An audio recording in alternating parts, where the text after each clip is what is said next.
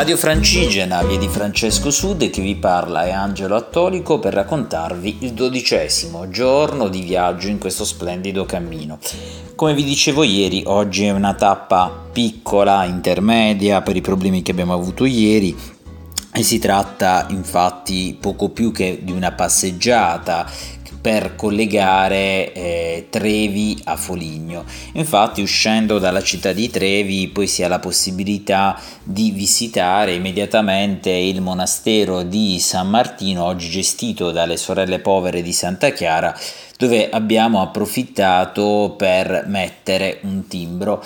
Dopodiché diciamo che la tappa lunga 12 km e mezzo è solo eh, tutta in discesa all'inizio attraverso un bosco, poi si iniziano a trovare diverse frazioni dell'abitato, fino a che queste frazioni diventano più intense e si entra nella vera e propria area urbana di Foligno. E l'ingresso a Foligno poi è un rettilineo rettilineo di circa 3 km eh, proprio nella zona periferica fino ad entrare nel cuore della città. Quindi tutto assolutamente semplice, questo corrisponde quasi a una pausa prima della tappa di domani che ci condurrà alla meta. In ogni caso in città ci sono diverse cose da vedere, ma ve ne parlerò tra pochissimo.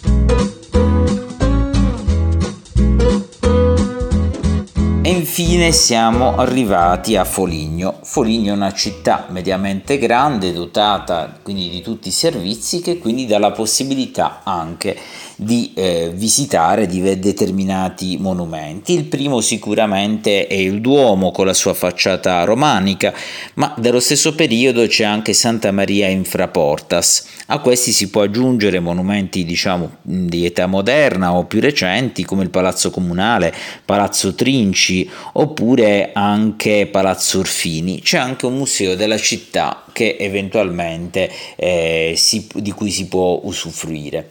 Eh, tra l'altro vorrei aggiungere una riflessione che proprio arrivando a Foligno abbiamo incontrato eh, due giovani pellegrini veneti eh, che sono Alberto ed Esther che stavano percorrendo proprio le ultime due tappe eh, prima dell'arrivo ad Assisi. E la discussione è caduta su un concetto, vale a dire dalla differenza eh, escursionismo e cammini, che sono due cose evidentemente diverse. La differenza sta nel fatto che il cammino normalmente, oltre ad elementi tecnici, tra, che il fatto di essere lungo almeno 100 km, è proprio un vero, vero e proprio viaggio da un punto A a un punto B, che normalmente ha una meta, ma che ha anche un valore culturale. Quindi è vero che si possono incontrare ehm, segmenti o intere tappe che abbiano un alto valore paesaggistico, paesaggistico, ma normalmente si incontra di tutto, quindi si bisogna anche accettare l'uscita dell'uscita e l'ingresso nelle città e altre aree. Questa differenza è importante per non fare confusione anche a livello progettuale e il fatto che due ragazzi consci di questa differenza stessero, pur essendo esperti di trekking, stessero provando, testando il loro primo weekend in cammino, dà forse speranza per il proseguo dei cammini cammini italiani. A dopo.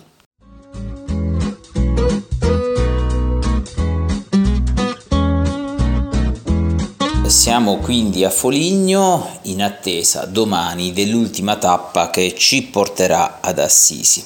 Essendo quindi la vigilia dell'arrivo, forse ancora prima di entrare ad Assisi è forse il caso di fare anche un rapido sguardo del cammino fatto fino adesso, che noi chiuderemo eh, domani in 13 giorni, un cammino che però obiettivamente può anche essere ridotto in qualche tappa e essere fatto anche in 11, in 10 giorni, dipende dalla gamba. Eh, è annosa la questione se partire da Roma o partire da Assisi e ovviamente è uno dei temi di questo cammino, posto che sia Roma che Assisi sono mete di primo rilievo. Rimane però il fatto che sebbene Roma storicamente sia molto importante, pecca del fatto che eh, arrivare a Roma significa arrivare in una metropoli dove nulla è a misura di Pellegrino e questo può creare qualche disorientamento, ma questo vale per la via di Francesco, ma vale anche per la via francigena. E questo era il motivo che ha spinto anche noi a partire nella direzione nord, quindi verso Assisi.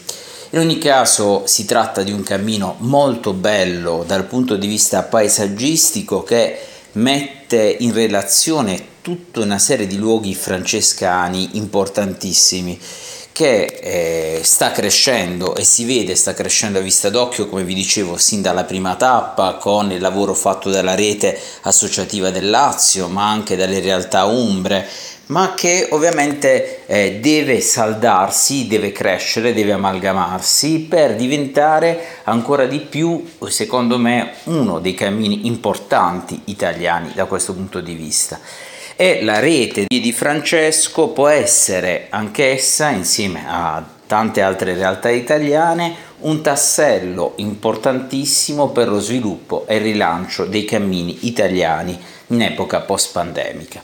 Ma di queste e di altre considerazioni ne parleremo magari domani, forse in una puntata riassuntiva di tutto il cammino. Buona giornata.